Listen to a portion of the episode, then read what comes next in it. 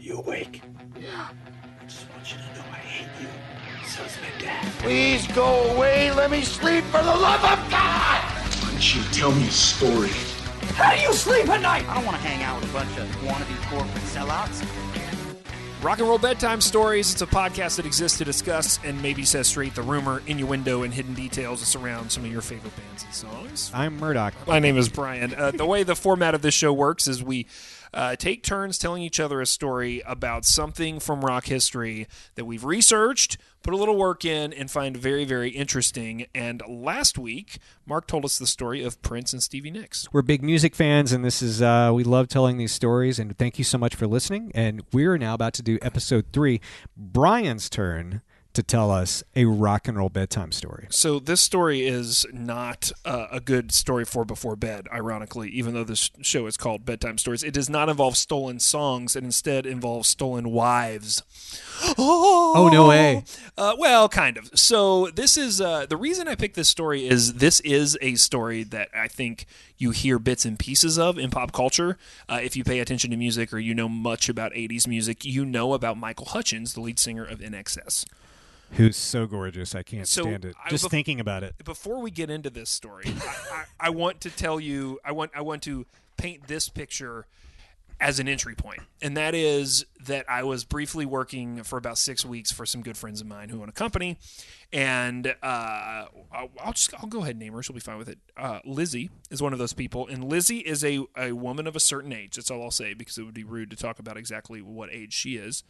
Um, but you will know by the fact that when I went into her office, because I, I worked out of her office for a while, um, I was taken aback by the giant, and I cannot overstate how giant this poster of INXS was Oh, in the office. And I said, is it from Kick or what's it from? it's oh, great question, and I, I want to say yes, but I'm not entirely sure. But it's a it's a full band photo. It's not just of Michael.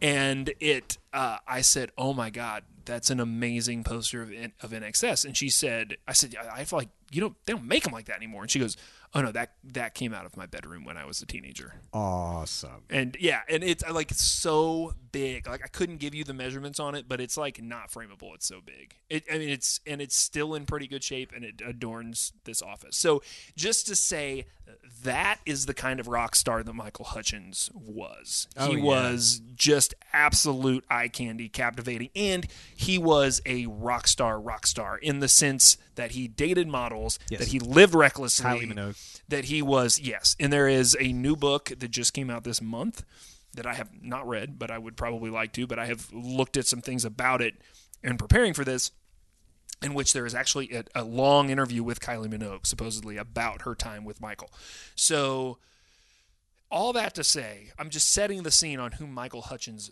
is and was, and then we're going to drop other characters in this story. And the reason I picked this story is you often hear um, about how his life ended. And I had always heard what I call the rumor and innuendo version of how his life ended. Right. I did not know that that is greatly contested. I yeah, and I just thought So- it was a suicide, but with the other thing. So there is a because this is a somewhat family friendly show. We try to make story guides somewhat family friendly. Uh, we're, I'm just going to warn you. We're going to try to talk around some of this stuff. Yeah. But there are some triggering things in this. One of them being suicide. The other one being the type of suicide, which is again very greatly contested, and we I may not really get very explicit about it. But Okay. anyway, all that to say, this story's nuts, and we need to start with the appeal of Michael Hutchence as a rock star. Like, let's just real quickly get a little history on Michael Hutchence, right? So he's from Australia, which, first of all, let's just be honest, uh, everything Australian is hot. I mean, he could be from Venus. It doesn't matter. He's so gorgeous. But anyway, go ahead. And and then the interesting thing about INXS, which I had forgotten, is that he's basically the only guy that's not a brother. No, I didn't know that. So did you know They're that? all- Okay, so INXS was formed in 1970s. Well, it was originally called the Farriss Brothers. And there's five of them. In 1977, there's Tim Farriss on lead guitar, there's Andrew on keyboard, and there's y- their youngest brother on, on uh, named John plays drums. So Andrew, who's playing keyboard, brings Hutchence on board uh, as a vocalist, and then they bring in this other guy on bass. So three of the five, Okay. three of the five are brothers. That's a brothers band. And then they brought in another guy to play guitar and saxophone. Which let's just shout out to the sound. Like that's not anything we're going to spend any time on, but INXS, still one of the most uniquely sounding, unique sounding bands from that period. Yeah. What you need. That single. Huge. Like And- ta- and it's- talk it's- about another pop or rock band that had a song that sounded like that. Well, and that had so much saxophone in it. I mean, you had Wham, but Wham, They're a pop band. Wham, Wham was a pop band, and NX. I remember encountering INXS later. I mean, like as I was growing up and studying, mu- you know, paying attention to pop music and stuff, and going back and hearing those records and being like, "What was this?" Like it almost can't even be defined by a genre because there is this. Yeah. There's soul. There's pop. There's rock. There's just all this stuff happening in it. Never tear us apart. Yeah.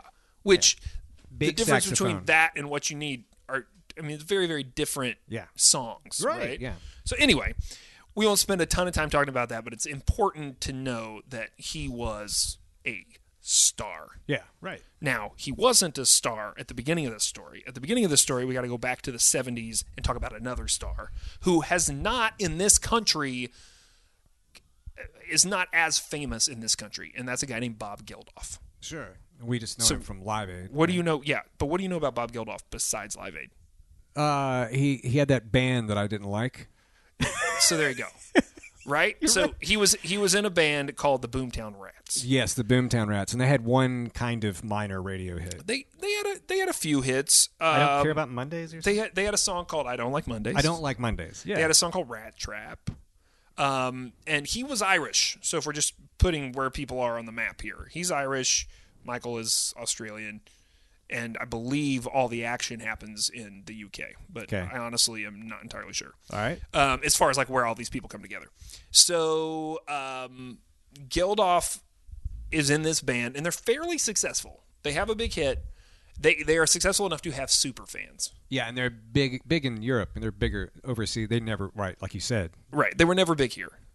Um, so it's important that we talk about these super fans because one of these super fans becomes the center of this whole story. Okay.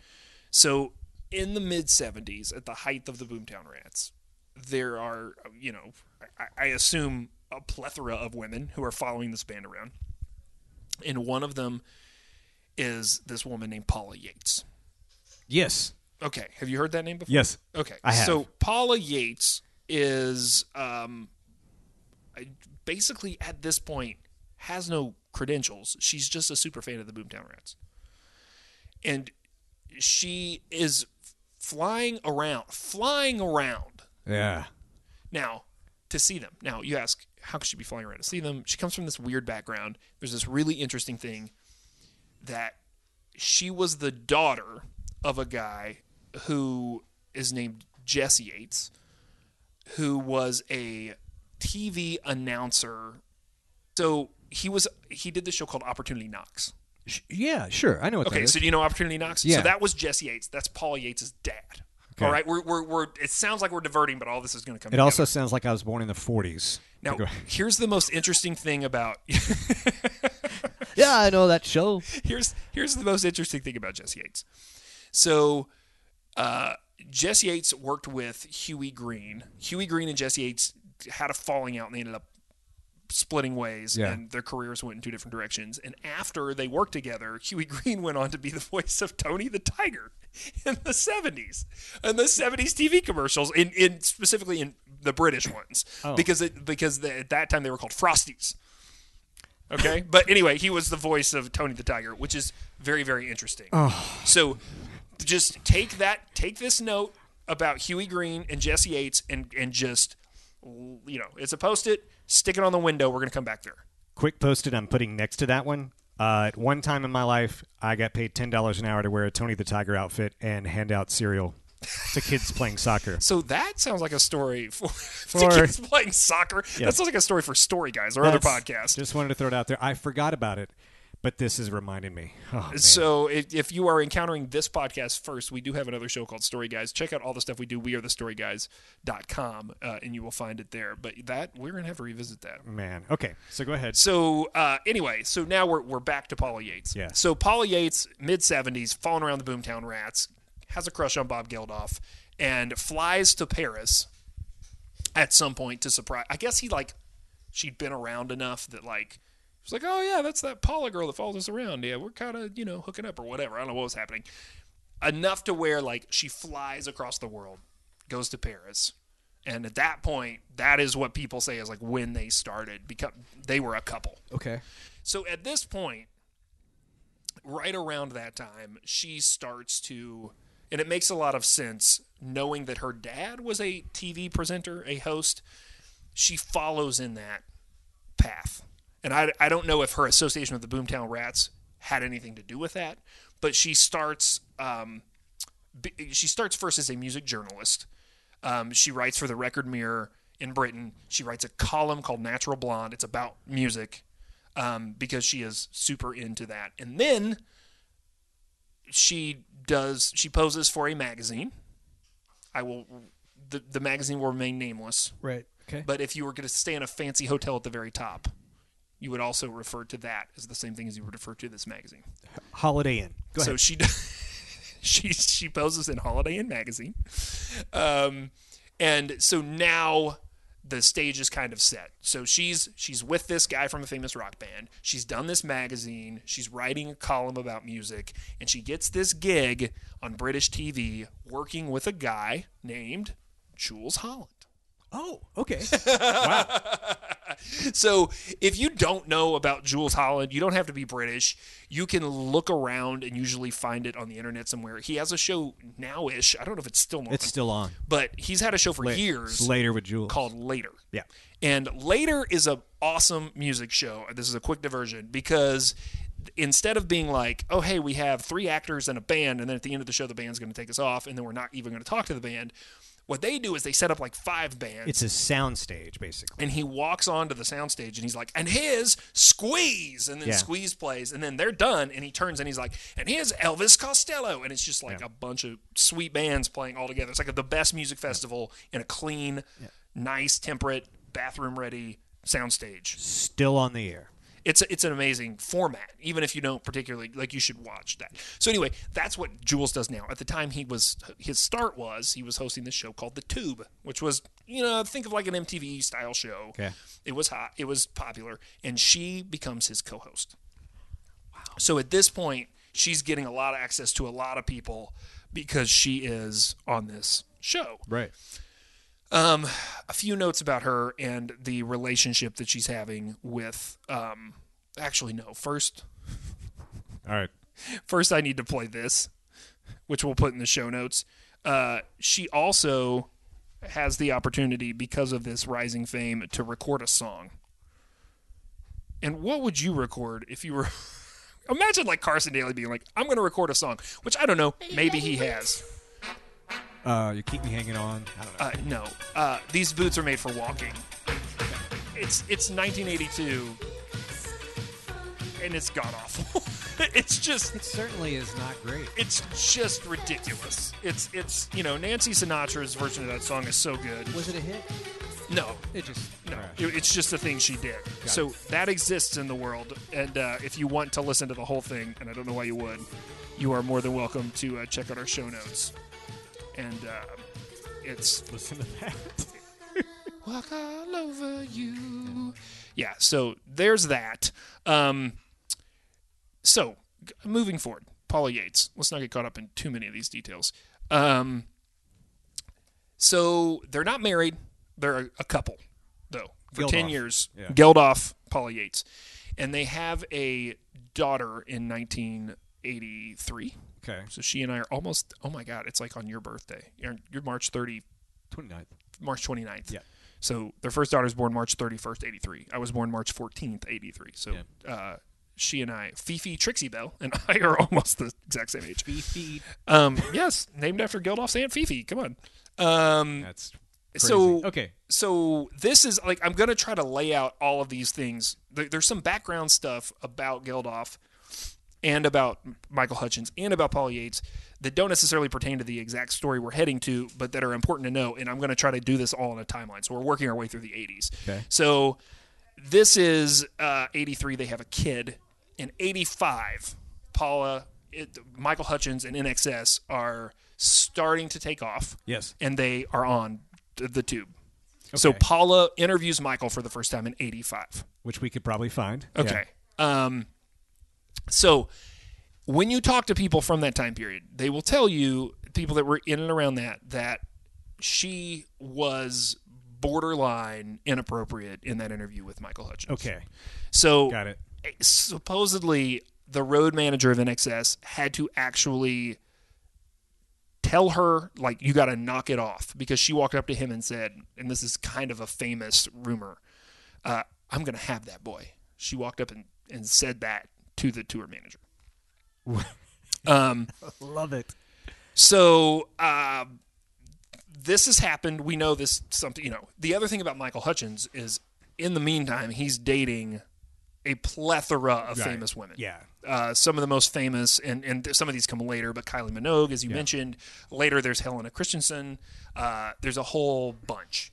Um, but that happens, and um, that's 85. In 86, Geldof and Yates finally get married. This so they, is they after Live Aid too. Yeah. so that's the other thing about Geldof. During this period, while this so she's successful in this music show, Yeah. he Boomtown Rats are, are he leaves the Boomtown Rats. He has a solo record. Yes. He sees he li- like and I'm not making this up. He literally sees some pictures from Africa and he's like, "You know what we should do? Raise money for Africa." And he creates this thing called Band-Aid, which becomes one of the biggest things ever. Yeah. Um, and if you don't know Band Aid, do they know it's Christmas? Right. Just look it up. Um, but that song generates a lot of cash. And he then realizes that the problem is super big and he's had some success and some influence. So he's like, let's throw a huge concert on two continents, Yeah. televise the whole thing, and raise more money. And I'll cuss on the air and get people to give me tons and tons of cash. And he raises an insane amount of money in one day with this Live Aid concert. If you saw Bohemian Rhapsody, it centers around the Queen performance. Yeah. You know, it, it starts and ends at the Queen performance as part of Live Aid. So Geldof is in that movie very briefly. Um, as a character, not as the actual person. Um, and he's the and I, I've always thought Bob Geldof is a weird looking guy, and they cast some guy. I didn't look who it was, but whoever they cast is weird looking, and pretty- he kind of looks like Geldof. Yeah. It's oddly look looks kind of like. He's he's the guy who like the one point he's like. Like he just, I think he has one line in the movie, and he just yells something about like "pick up the damn phone" or something like that. So, you yeah. know, that's all he does. Yeah. He doesn't have much. So anyway, to give you some context, that's all going on. So he's very, very famous and well known. She's very, very famous. She's on TV every night, and they decide, okay, we're gonna have a wedding, 1986, just for fun. Do you know who the best man was? Think of like the most quintessential 1986 person you can think of.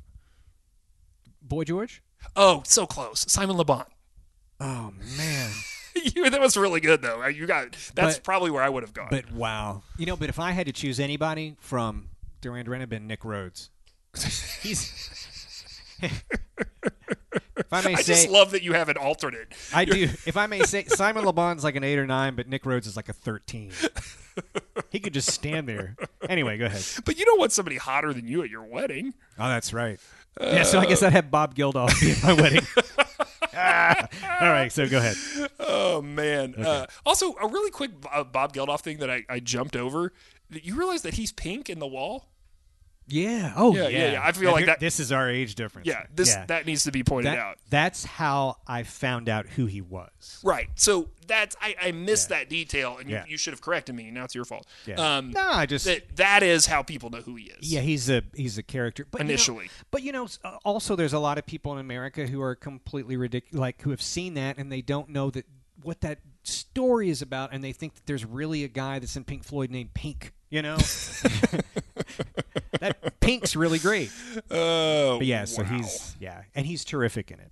Okay, so these two get married, uh, and Simon Le Bon. it's Simon Le Bon is there, which is awesome. Um, and meanwhile, Paula Yates is going to a lot of INXS shows, like even around the time of this marriage. So like she was Boomtown ratting, but doing it at excess shows. So going to see a lot of those. Supposedly, she was even taking that daughter that's my age exactly. Like she was going with her. Like she was taking the kid. okay. Like which is weird. Like Yeah. it's a weird detail, but Yeah, like right. that means that kid is three to six or something during that period. So she keeps showing up. Um, and she is definitely in irregular contact with him. What that means exactly, I don't know. Right. But they are talking on and off.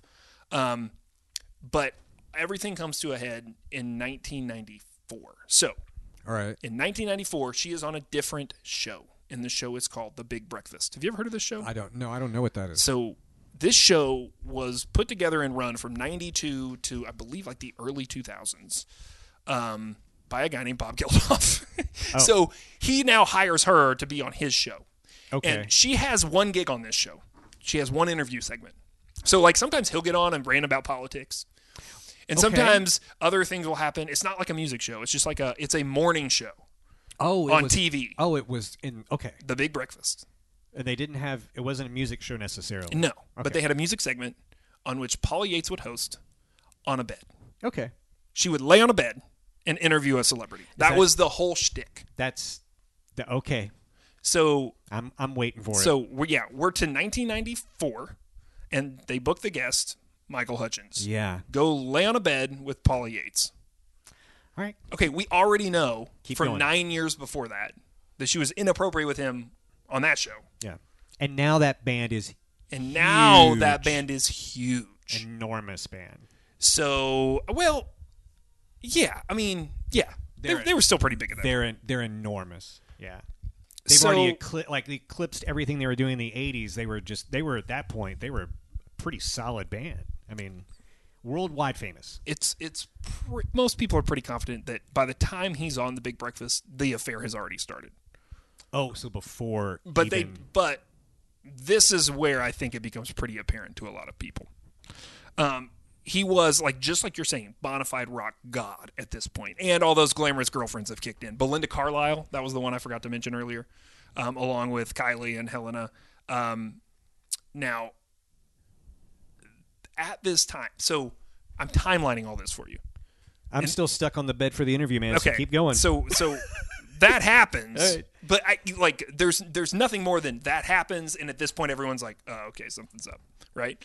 Um, what, what was the inappropriate interview again on the bed? Was it So- odd. I believe the inappropriate interview is that one where he she is like wrapping her legs around him and like you know because they're laying on a bed together, and Oh, she's okay. like saying like, oh whoops my skirt went up and like I mean it's a whole fl- now. If you read anything about Paul Yates, people say she flirted. I mean, there's literally a quote that's like she flirted with everyone, including her kids. Like she was a flirt. That's what she did. But n- this is pretty loaded in retrospect, knowing what's about to happen. Yeah. Now, we're going to go back to 1992 just for a second. I'm sorry if I'm giving you whiplash, only to say that since everything has happened with Michael Hutchence, there have been reports that there was a traumatic event in 1992 that involved um, he was in an accident where he lost his or, or at least compromised lost parts of his sense of taste and smell Yes, I've heard of that before. I didn't know what happened, but I knew that that was a thing with him. There was also a thing that happened with a cab, and I don't. It's unclear if this is the same incident, where he got in a fight with a cab driver in Copenhagen, and he was knocked out.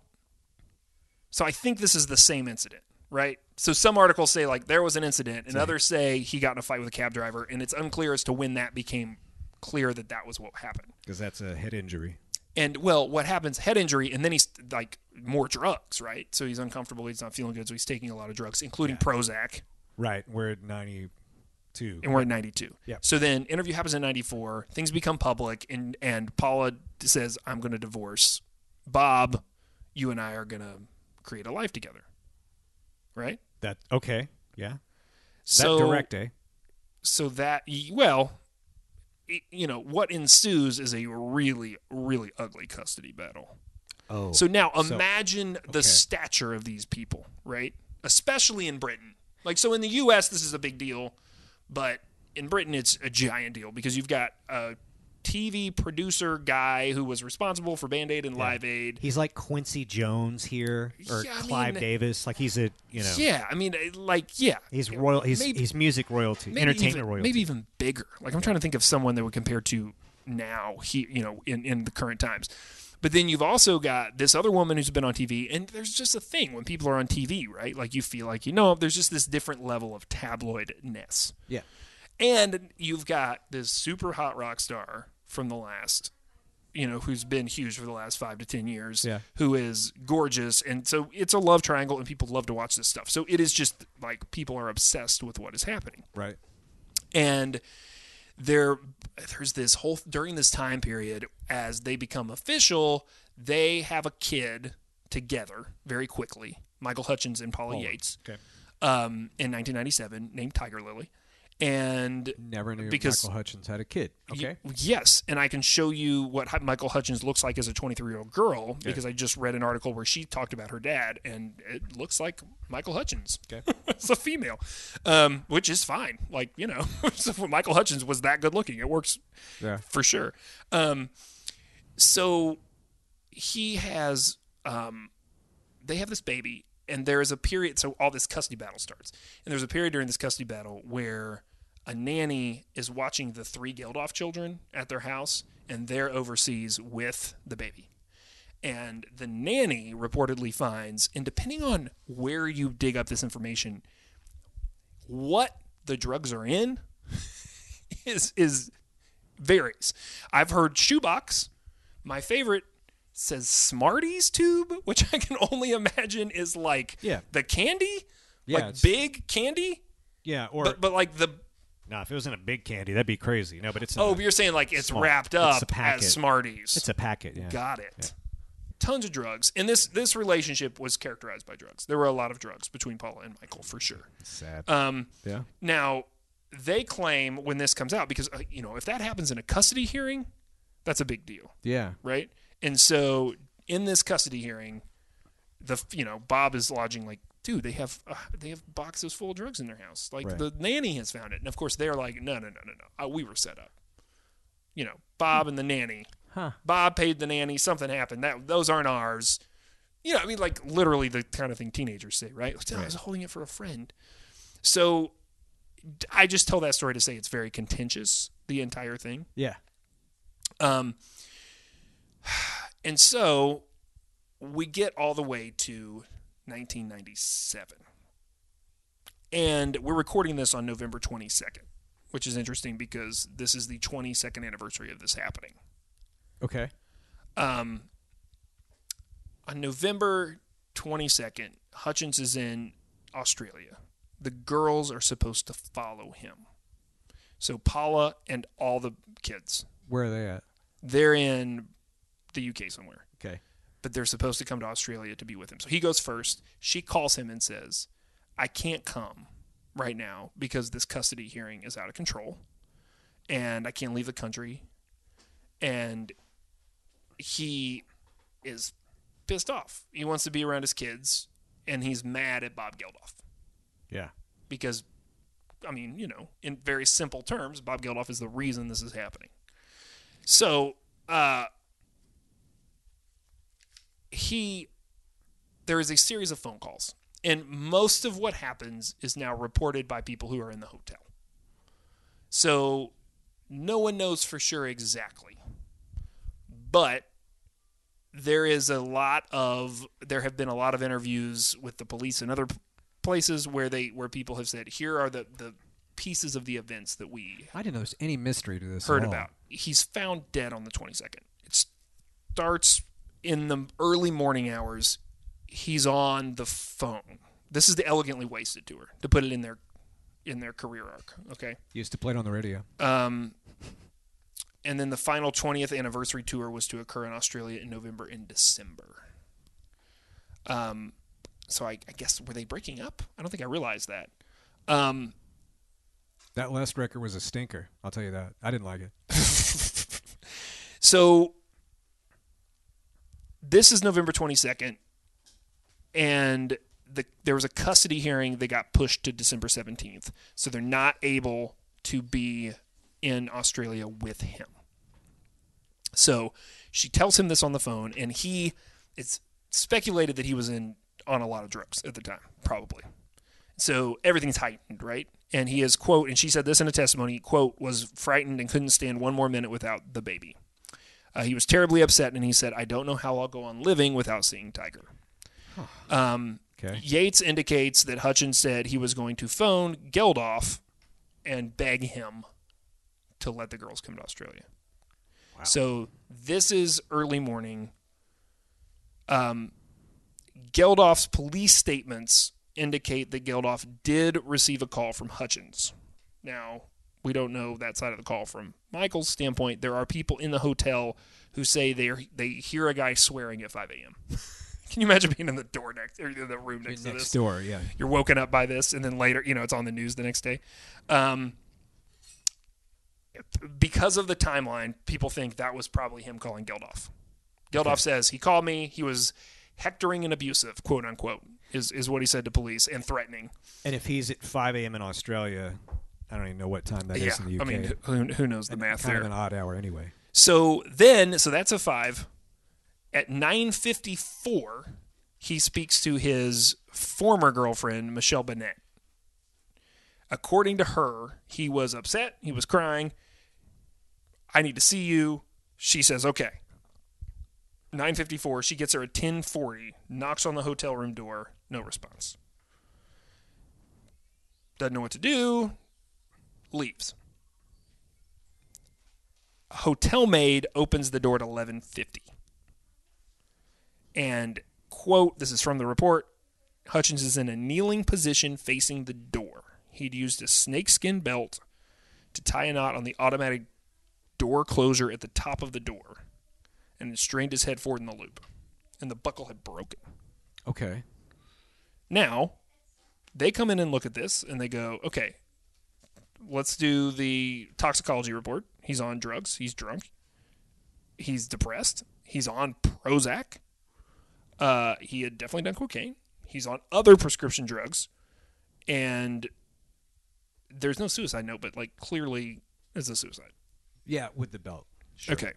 So that's where it ends from a legal standpoint. Now, since then, Yates has said that there's no way he would kill himself and that this was an experimentation with his belt, Right, right, yeah. Which is what I understood. which is what has gone down in lore is that that is what it was. Mm-hmm. If you read everything, that seems not like what it was at all. Now, if you know all of this story about Paula Yates and kind of who she was and the type of person she had been. Now we we could go and dive a little bit more into their years together.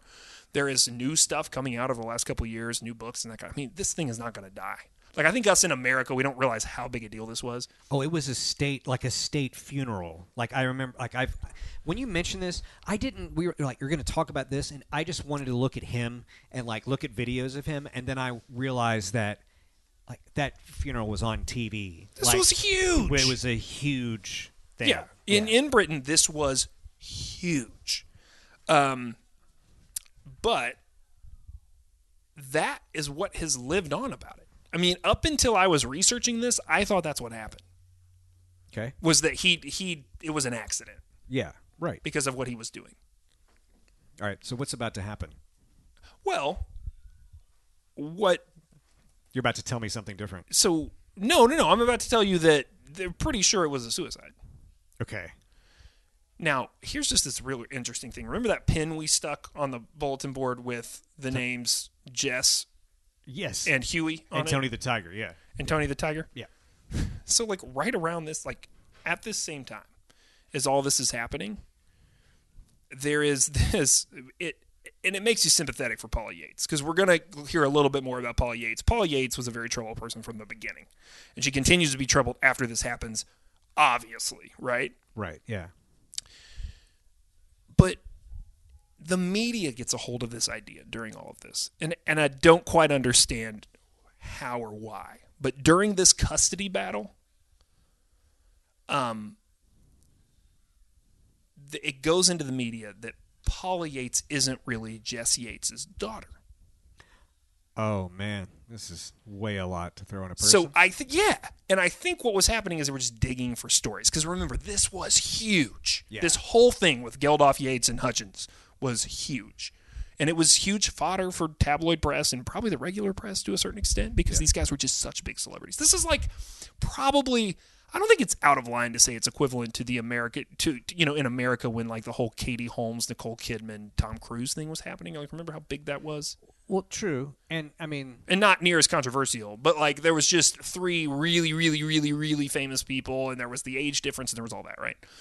So like this, this was a big deal, and they latch onto this story of like, oh, you know, she's not even really Jesse Yates' kid, and keep in mind, historically, the narrative here is that her dad was a famous host, she's a famous host, right? yep. And s- at some point, someone leaks to the press. That's not even really here. That's not really his kid. Now, to this point, I think she thought it was, and at s- in some way, shape, or form, a paternity test gets done. This is all happening during the custody battle, F. Okay, got it. right? Yeah. Turns out, her dad is Hughie Green. Oh my gosh. Tony So the they- Tiger. Her so- dad is Tony the So Tiger. people didn't know why that partnership broke up. oh, wow. Isn't that crazy? Oh man. So this all gets dropped on her. Now, here's the other crazy thing Hughie Green dies in May of 1997, six months before Michael. Okay. All right. So during the, like, in that two year ish period, I'm not sure exactly when it happened, this comes out. He dies.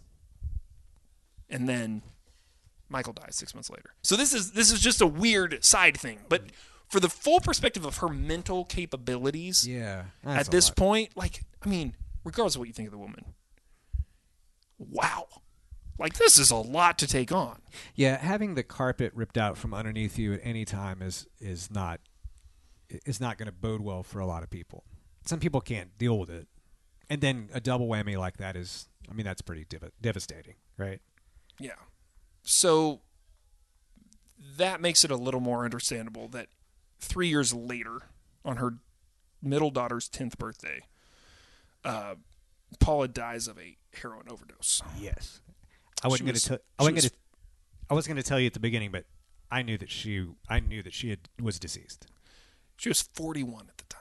Oh man! Wow. Um, that was not ruled as a suicide, but foolish and incautious behavior, quote unquote, which I don't think is like the technical thing that they termed They don't. it They don't call it that now. No. Um, she had been doing all kinds of drugs for the last two years, but I mean, depending on who you believe, there had always been a lot of drugs. Sure. Right. Um, What a So- crazy story. so okay, so now there's a there's a daughter hanging out there who who's an orphan. Yeah. So, who adopts the daughter? Now, keep in mind, at this point, this daughter is three years old. Does Bob Geldof adopt his daughter? Bob Geldof adopts the right. daughter. Okay. Wow. He assumed immediate custody, um, and eventually got full And legally adopted. full legal adoption. It, it was fought by Paula's family, Yeah. but because of all of the stuff happening with the custody battle, otherwise, and all you know, they've been kind of dragged through the dirt. They eventually get it. Now, here's another really sad note. That's 2000. We get to 2014, and uh, Peaches, who is the middle child, nah, I'm trying to maybe Peaches is the the third Geldof child. Peaches, the musical artist, is No, no, no, no, no. Stop. I'm like, what? Peaches Geldof, which is one of the. I was my everything was about to explode. No, Okay. no, no, no, no. Sorry. Though Peach is the musical artist, you and I can have a long conversation about that. Have we talked about my college professor who's obsessed with peaches? Some other time. So uh, she also dies of a heroin overdose. In 2014, she was 25 at the time. Oh my gosh. So I mean, it, it's a family that was really wrecked, really wrecked by decisions that were made by you know all parties. Yeah. Oh. the only person who has survived any of this with any kind of class to a certain degree is Bob Geldof. Though I mean, he's still a bit of a controversial uh, Yes. figure. He is. Um, you know, he's done a lot of good, but you know, that even the Live Aid stuff. You know, anytime you raise that much money, people get very, very critical of Mm-hmm. what actually happened and what was done with it. Yeah, he got he got some shade for how it was operated and how how that worked. Yeah, but I mean, that's kind of the story, and I wish it had a happier ending. Man, it doesn't. I mean, I guess the happy ending is that Tiger Lily was raised by Bob Geldof and now like lives off the grid somewhere. I just found like a cool article about her. She's 23 now. Wow. Um, yeah, which is which is nuts. But, and is um, not a musician and is not a public figure. from what I can tell. Let me see if I still have that. Yeah. Um, yeah, I, I believe she is basically, you know, and there was some speculation that he that he was that Michael Hutchence was pretty broke uh, when he died, but I I don't see that confirmed everywhere. Um, I mean, he definitely had a he was worth a lot of money, but I don't know how much of that money he had, how much it was committed, all that kind of stuff. Like, definitely still famous um, in '97, but the band's winding down. Yeah. I mean, he's had a pretty substantial career for 10 years. Yeah. Yeah. So there you go. That's your rock and roll bedtime story. Now you need like a palate cleanser bedtime story. You need you need to go watch an episode of I, I don't know. Something something sunny. Go listen to some Maroon 5. Like you need something that is going to clear that out of your mouth. No, the Animaniacs. I think that works for pretty much anything when you Man, I loved that show. Oh, me too. Yeah. Who that show was made for everyone. Uh, so yeah, go go unwind from that depressing tale. But now you know the true story about Michael Hutchence And Bob Geldof. Bob who Geldof. known? what an intertwined crazy man, that's crazy. And you learned something about Tony the Tiger. I did, and you learned something else about me. Per normal. This is how we do this, man. We are the thestoryguys.com. You can find everything that we do there. Uh, you can email us at wearethestoryguys at gmail.com. And please check out our, our other show, uh, Story Guys. If you have not, uh, you can find that on iTunes and everywhere else that you stream and download the stuff you like to listen to. And I'm up next week, so I've got to. Do you know? Is, do we get a tease? No. Oh, I can't wait to find out. I have to figure out something to tell you. To, I will tell you, and this may not be exciting to everyone, but I realize that I can use this podcast in coming weeks to tell the the story of Kevin Cadogan versus Third Eye Blind, which is I know is something that's totally out of your wheelhouse. It is. but it's such an entertaining rock and roll story, um, and we'll save that for another. Don't don't Google it. Uh, it's fascinating, and it's a little bit more like the first two episodes, where it's like people fighting over you know royalties and rights and Right. membership, as opposed to this depressing thing I've unleashed on you today. but now now the story has been set straight, set straight. You're welcome, and remember, there is one thing we always need you to do. Keep telling stories.